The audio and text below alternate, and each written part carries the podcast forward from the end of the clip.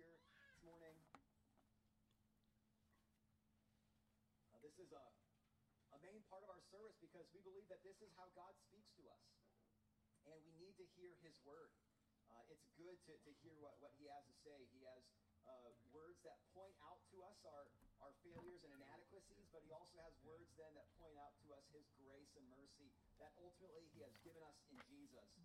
And so, before we, we turn to uh, his word, let's first pray quickly for, for the blessing of the Spirit to be upon us in this time.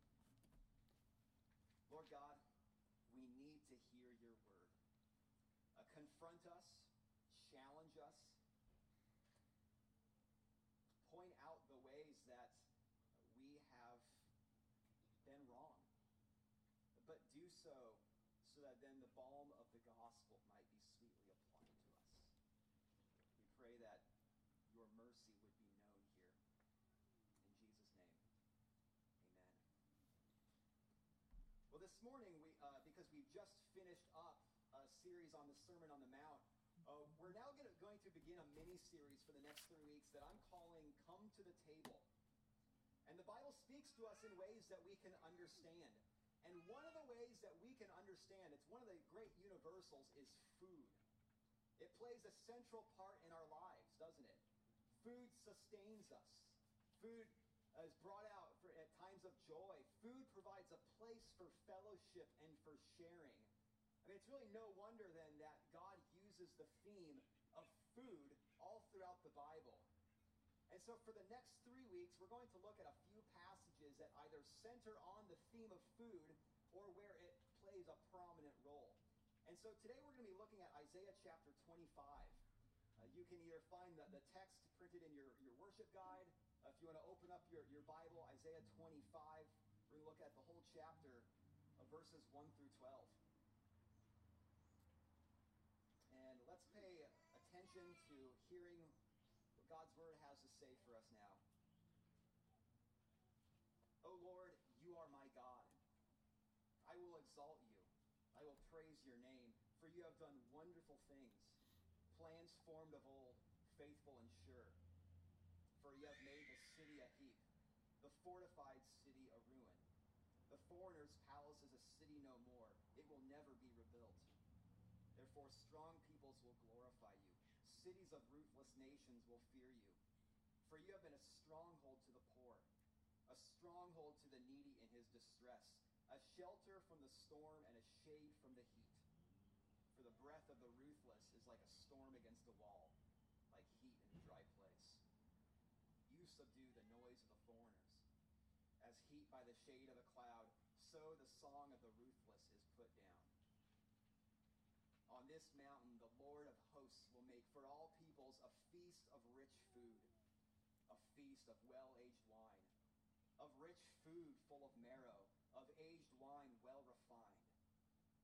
And he will swallow up on this mountain the covering that is cast over all peoples, the veil that is spread over all nations. He will swallow up death forever. And the Lord God will wipe away tears from all faces and the reproach of his people he will take away from all the earth, for the Lord has spoken. It will be said on that day, Behold, this is our God. We have waited for him that he might save us. This is the Lord. We have waited for him.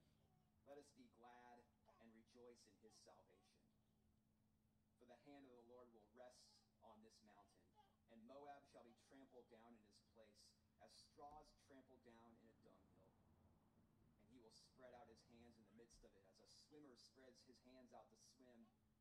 But the Lord will lay low his pompous pride together with the skill of his hands. And the high fortifications of his walls he will bring down, lay low, and cast to the ground, to the dust. Amen.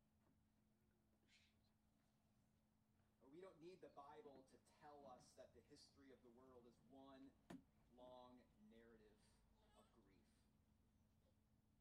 Our own eyes can recognize that pain and suffering and hardship fills the world. We see it on large scales. The news pages are filled with, with human suffering. In fact, right, da- right before I went to sit down on Thursday to, to begin to actually write out this sermon, to put words to paper, is when I read about the apartment building that had collapsed in Miami. things, like terrible things happen in the world, things that cause us to grieve. But just as poignantly, we experience it individually in our own lives too. When our bodies break down or they begin to fail and to slowly decline. Mental illness and the resulting anguish that cause or which we suffer from. Disease strikes, diagnoses and tests come back positive. Abuse, neglect, unhappy or unfulfilled relationships, disappointment, betrayals. We don't need to keep it going on and on with these things. It's clear that there's something dreadfully wrong in this world. If there wasn't, we wouldn't question why these things happen, nor would we fight against it.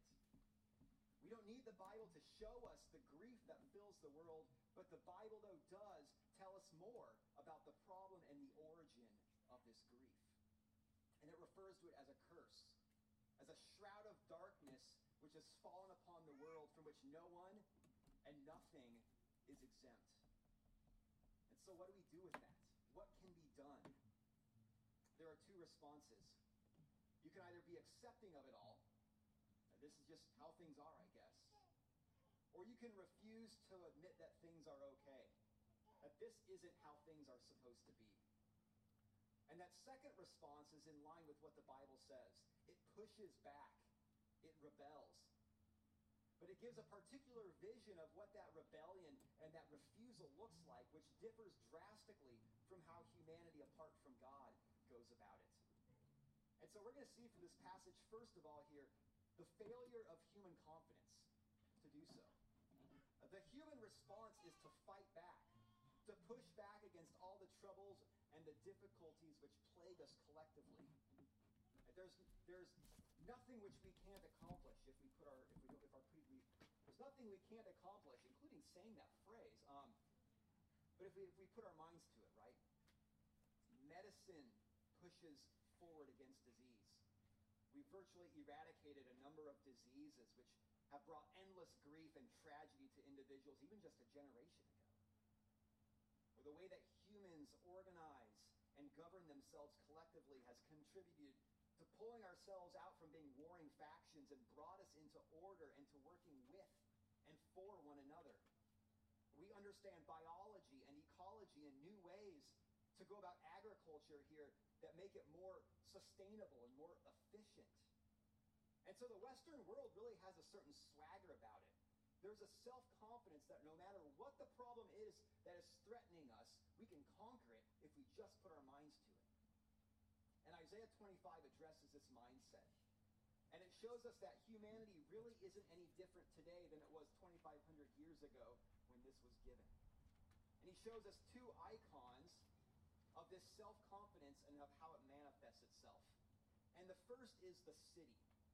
You see the imagery of a city, particularly in verses 2 and, 2 and 5, the city of a strong and a mighty people. Because cities are where we see our collective strength put together. In this time here, the city was a place where you had safety. People would band together because your odds of survival by yourself and being alone were slim. And they would get together and form cities where everyone would work together for protection and work for the common good. Now, arguably, then, the city represents humanity's best collective way for human advancement, then, as individuals are brought together and they self organize then for the common good. And the modern city still has this focal point for, for human achievement. Cities are the hubs where people come together and where they share ideas and where they attempt advance human good, at least human good according to whatever vision they take. But the second icon that we see here of self confidence is human skill which is noted in verse 11. If the city is strength, then this is ingenuity. We're clever people. And God has gifted humanity with great, amazing skills. The way that some the ways that some people think blow us away. The technical skills or the organizational or leadership abilities of others is, is amazing. And so we can't just overpower some of our problems or rely on strength. Sometimes it relies on how we address a problem. It requires craft or an alternate way of looking at it. But both the city and skill here that we have, strength and ingenuity. Both of them are human ways that we fight against the curse's power and try to overturn the narrative of grief. But as we see here in Isaiah, the Lord exposes them as being failing endeavors to see just how weak and powerless they really are. The city will be demolished and toppled. Even the cities of the strongest peoples will dissipate like the heat of the sun when the clouds covered over, as verse 5 says. Human skill and ingenuity, and then all the pride that puffs itself up with it, will be laid low. It's personified by the, the nation of Moab in verses 10 and 11 as a skillful people. And this skillful people will be pulled down from their pride to what Isaiah says is a dunghill. Or rather, a better way of understanding it would be a cesspool of excrement. Now, you would imagine that would humble anyone, even the proudest, and that that would cause them to turn their eyes upward in recognition of the Lord's might. But that's not what they do. They still continue to rely upon their own skill. They spread their hands out in an attempt to swim and stay afloat in this pool of filth. And, this, and it's a disgusting picture here, but it gets across this whole idea. The very thing which should have happened, which is for them to look upward in humility, gives way to going, trying to go it alone in pride. And it results in this gross picture. I mean, how can you be proud when you're swimming in bodily waste? Now, certainly there are very real goods in human accomplishments. Medicine brings relief to, hu- to human ailments. Science provides advancements of all type for the betterment of life. Organization and government give structure to us and they afford protection so that we're not all just living in chaos. They're good, and we ought to recognize them as good. But there's a big difference seeing them as good and then trusting in them as our saviors. Because all of those will only bring temporary relief then from the curse. They can only mitigate the causes of human grief to a degree. They are all ultimately medicines which only treat the symptoms but cannot fix the underlying cause or the disease. Suffering still exists in this world, doesn't it? We haven't done anything to actually really do any true alleviation. We still have new problems that are arising that we have to deal with. And there's still the problem of death for everyone that needs to be taken care of. We really are weak. And as God exposes them, the, both the city and, and strength and, and our own engineer, ingenuity, as God exposes those to see how weak we are, then He also exposes us. He shows us how weak we are. We are powerless here, as we see, to reverse the narrative of grief and to overturn the shroud of darkness that covers all things. We cannot conquer that which is wrong with us either collectively as a whole or the own individual manifestations of our own stories. But still, we're to push back against just simply being passive to suffering. We're not to accept it in a stoic way, but to acknowledge that there is something that is terribly wrong in the instead of looking foolish and trying to cling to whatever vestiges of human pride that we have left, Isaiah points us to an alternative way of life. And this way is much different because he doesn't point us to strength. He doesn't point us to our skill. He points us instead to a table that's laid out for us. He points us to a feast that is set out by the Lord. And our second point here that we're going to see is, is the feast of coming joy. This alternative vision that we have is not a city, it's not what humanity does, but it's rather of what God does. He provides a victory feast for his people to enjoy. It's the Lord who will claim victory over the curse, and he will rewrite the script of human history to bring resolution then to grief and darkness. Verse 4 He's the stronghold of the poor, of the needy, of those in distress. He comes to the aid of those who recognize that they are weak and powerless in this world, and he accomplishes what even the best human strength and skill could never do. And verses 7 through 8 are, are the, the crux here. And he will swallow up on this mountain the covering that is cast over all peoples, the veil that is spread over all nations.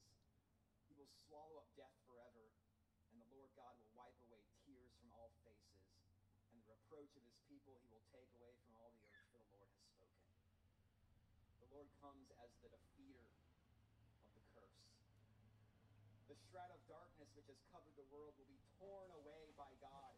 He comes even as the conqueror of death itself. The problem which has plagued us all and which we will never find ourselves a way to cure. And he also comes intimately, though, here as the comforter of those who have been trampled by grief. It's one thing to bring relief, but it's another thing entirely to soothe and to wipe away the tears. See, this is the deep tenderness of God. God is not just only the impa- he's not the impassive liberator, but he frees his people and then he wipes away their tears. And as the victor then, he sets out a. But feasts and tables full of food just aren't complete if you're alone. Celebrations and feasts beg for others to join in. And so he sets it out for his people whom he's rescued. You have to imagine that if he prepares a feast, it's going to be good. Tables and tables set out with the richest foods that could be had. Goblets lining the tables, just begging to be filled with endless barrels of the finest wine, as it. This is a celebration feast that is worthy of the Lord God. And he shares this victory celebration with his people. Even though they had nothing to contribute to this, the liberator free invites his freed people to join him in feasting at his own victory table. And yet there's something peculiar, very peculiar with this vision. God's people liberated from the curse are eating and drinking and they're laughing at his table. And in, a, in one sense, God has already eaten. He has swallowed up the very curse which held the world under bondage and suffering. They are swallowing down the richest food that he has provided. And he looks on and says, But I have swallowed the curse for you. He has ingested death forever. He has taken it in, in himself to free his people from it. See, that's how his rescue plan would work. That Jesus, the Son of God, would himself swallow up and take within him the very curse of the world. He would take death within himself on the cross then to break its power from his people. His death and taking the curse and the subsequent resurrection then overall as he claimed victory would be liberation of the world. It would change the course of history from that point on. And this is the unseen reality of the world. That Jesus Christ is the victor over all things. That he has single handedly turned the course of the world from continuing along its spiral of death and suffering, and he has now pulled it towards a trajectory of life and of glory. So that there is now real hope amid suffering. There is comfort to be had, but not because of our own strength, not because of human ingenuity, but because Jesus has suffered and he has risen again in our place. Because of the victory of Jesus to overturn the curse and human grief. And friends, we are free then to celebrate, just as we see here. The Christian life is one that should be lived with real celebration and joy because we get to sit back and we get to revel in his victory. We get to share in his victory meal that he has set out for us. The veil or the covering that we see from verse 7 is like a mourner's veil. When someone was in mourning, they would cover themselves with this covering here, this, this, this veil to symbolize their grief. But we see in verse 7 the Lord has taken it away. The time for mourning is over. Grief doesn't have the final say. The trajectory of the world has been radically changed from suffering and death to now comfort and life. Friends, is this your approach to the Christian life? The believer ought to be the most joyful of all. We ought to celebrate the most. We ought to have the best parties. We ought to enjoy celebrating with one another. Why? Because Jesus has swallowed up death and torn the mourner's veil from the world. That is every reason for us to celebrate. I mean, really, honestly, we celebrate for plenty of reasons that are a whole lot less than that. And whenever we do celebrate, They are like our victory cries against the darkness. They testify to the triumph of Jesus Christ over all things because we celebrate with a distinct character and, ident- and, and, and identity. Celebrations are done for, for some sort of reason, aren't they? Either for some history or a story or whatever it is that gives purpose to us when we gather and we feast. We get together for purposes. And admittedly, some of those purposes are better than others. But God's people get to celebrate because of the great story of life and of comfort that is freely given to us by Jesus and God. Our cheers, then, are shouts of, vic- of his victory for us. We clink our glasses together, we toast his strength over our weakness. Every laugh, every plate of food bears testimony to the Lord's work. That Christ has swallowed up death forever, and he is removing the veil of shadow from the world. How many of us live as if the death and resurrection and victory of Jesus isn't true? Is the reality of Christ made evident in this way? Gather together, eat well, partake in all the festivities, because as we do, we bear witness to the reality of Jesus' kingdom having broken into the world and giving hope to an otherwise hopeless situation. But we also see that this isn't just a feast of coming joy, but this is also now, point three, a feast of present promise. The call for us then is from this passage here is to wait for that day of with a trust and a confidence in, in the Lord. That this is his victory feast. That this is accomplished by his hand. And that requires us then to trust and to wait for what he will do. Verse 9. Behold, this is our God. We have waited for him that he might save us. This is the Lord. We have waited for him. But this seems all such like a, a far off ideal. Waiting is hard enough, anyways, let alone waiting amid trying circumstances. Sometimes we may have trouble believing that rescue or the end will indeed come. The curse has a very real bite to it. Let's not downplay its existence. There is an honesty that we can have and that we ought to have about the curse's reality upon us. That it is defeated, but it's still a part of the world in which you and I live right now. Night is still upon us, and we don't know when that dawn will break. But we know it's coming, but night and all of its terrors still lie around us.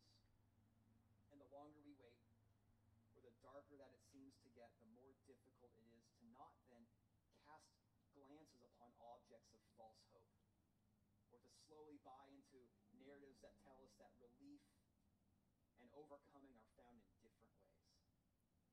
And even if we do continue to believe it, there are moments when we need God's promise made to us in a more concrete way. To make it tangible for us to hold on to when the most real thing that it seems that we experience is darkness. That was true for this people Israel whom Isaiah was speaking to. It seemed as if God had abandoned them as their enemies pressed in upon them and the darkness pressed in hard. And it was made all the worse here because they were supposed to be the people of God. They were supposed to be a people of promise, and this is what happened to them. Now, just by looking at the situation alone, it seemed as if they had been abandoned by the Lord. And in their feeling of abandonment, they were left in either in absolute despair or they tried other means to dig themselves out. But God tells them to put both of these notions aside and instead to trust in his promise and to trust in his character to lift them out from their darkness. Because God hadn't abandoned them. They didn't need to trust in anything else which would in- inevitably fail them. They didn't need to embrace sorrow as if there was no other reality for them. And he points them to this fact by again pointing them to a feast. When God makes covenants or promises throughout the Bible, he always seals his promise with some sort of tangible expression, something that can be pointed to as a sign of his promise and his, of his never ending commitment. And he does that because he knows our own human weaknesses. He knows that we need something at times very concrete for us to, to focus our eyes back on him.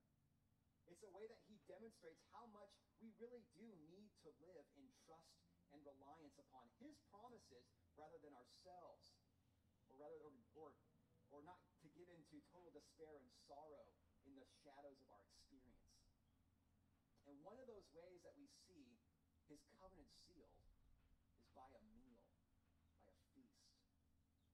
Earlier in the Old Testament, in the life of, of Israel here, in Exodus 24, is this climactic moment here as, as the Lord takes Israel to be his people. He has brought them out of, of bondage and slavery in Egypt. He's brought them now into freedom, and he's brought them to Mount Sinai. He's making his covenant with them, saying that I will be your God and you will be my people. And to seal his covenant, he invites Moses and the elders of Israel up onto the mountain, Mount Sinai, to eat. And God's covenant then was sealed with them by the sign of a meal. And it says then also that they beheld the Lord as they met with him there. And here in Isaiah, as he speaks with a pe- to a people who are in deep sorrow, and they're questioning whether or not God's promises are true for them, they were, are reminded yet again of a, of a meal, of a feast set out by God upon a mountain. And that meal here is a sign of his covenant promise to them. They are not abandoned, nor will they ever be abandoned. Because in the darkness, his commitment will hold true. He will indeed deliver them from darkness, and he is not gone. He, they will see him, and they will behold his presence. And this has the utmost significance for you and me, because he continues to show us his steadfast covenant commitment as we await the day of his just as he did through a meal to Israel, so also does he do to a meal to us, his continuing people. He does so through a table that he sets out for us with bread and wine. So the meal that we come back to each week, the Lord's table is one of promise and of covenant. It's a sign of promises made and kept. It's a seal of promises that will continue to be fulfilled for us. The Lord's table here is the anticipation of the victory feast that we see here in Isaiah. Because the victory was accomplished by the work of Jesus. His death was where he took the curse of sin, which lies heavy upon us, and has freed us from its grip. We see his body and blood given for us here in the bread and the cup. And as Jesus gave that meal then to his disciples and also to us, it was a way to remember just how his victory would come. And that we've seen already the most pivotal moment of how God enacted then that, that promise to rescue. But the thing is, it doesn't just stop there. We aren't just looking back. The meal that he gave us is also to point us and also to the greater day of feasting when he comes in final victory and when he comes to bring renewal of all things when the curse is finally removed and the mourner's veil is poured away, when we see the vision here in Isaiah chapter 25 come to fruition, when that curse is, is taken away here, when we come to the table then, Jesus is showing us that his promise to return and to restore continues to hold true. Looking to, in faith to a day that we really have no context for can seem so conceptual for us especially when everything that we encounter with our senses reminds us of the ruined state of things. But Jesus is so kind to us, and he wants you to continue to look to him in faith. That he wouldn't just merely give us his promises verbally. He also gives us his promises in a tangible, more concrete way that we can take in. We hold the bread. We taste the cup we see his body and blood. We smell it, supplements then to hearing his promise to come again. And it all announces to us that the renewal and the victory feast of the Lord is just as real as the bread and the wine which we taste and touch. See, in a way, it's like an appetizer for the great feast to come. You order an appetizer at a restaurant. And as it comes to the table, it's a sign of greater things to come. That entree is coming. And at the Lord's table, we are beginning to eat and to enjoy that feast, but the real feasting and the real celebration is on the way. And as Israel beheld God then through the covenant meal that was given to them, so also do we in a way. It's his seal to us that we will see him someday, that we will behold the Lord Jesus as we actually sit down at a table with him, as we get partake in that feast with him. And in a way, also, we encounter God in an incomplete fashion as we come to his table now. Jesus meets with us by his Spirit, which is at work through it. And someday it will be physical, and we look forward to that. But until then, he's with us by his Spirit. And so this meal then that we're going to partake in in just a couple minutes shows you that you are not abandoned. He shares fellowship with you, even in your darkened and your sorrowed circumstances. See, when you partake of the elements, when he when you have those, he wants you then to lift your eyes and to lift your heart up to him in faith and to be reminded again of his promise to you. And so as you come and you eat by faith, he reminds you that he will always be with you, that he will never leave you, that he has indeed conquered the world and he wants you to remember that so that you will again and again and again look up to him in hope. So each day of our lives reminds us that there is a dark veil which covers the earth. Mourning and lament and grief are all part of our lives. But God, in the death and resurrection of his Son, has given us hope by showing us a new and coming reality. Of life. He has taken hold of the corner of the veil, and he has lifted it up so that we may behold the light of his glory shining in the corner. And every time his promises are spoken, every time his promises are eaten, he lifts up that corner yet again to show us that though the curse's sorrow is true, so also is the curse's defeat. And one day, God will not just lift up a corner of that veil, but he will tear it off from the world with finality. And on that day, his people will celebrate and feast and give him thanks with all joy. So, friends, let's come to his table that is set before us and celebrate again with that same joy because Christ has died, Christ is risen, Christ will come again. Let's pray. Lord, thank you that amidst our lives in the darkness, there is a reality that is just as true, but one that is eternal, and that is that Jesus Christ has conquered all things. That the veil of mourning that is cast over us is not on us permanently, but that one day it will be lifted off, and the glory of this feast that we see here will be revealed. And Lord, help us then to long for that feast, to have that picture be first and foremost in our minds. Help us to celebrate and to take joy. And Lord, would that be evident among us? Would that even be evident among us in our normal, everyday lives? But Lord, would that same joy and celebration and laughter and lightheartedness also be present as we come and we celebrate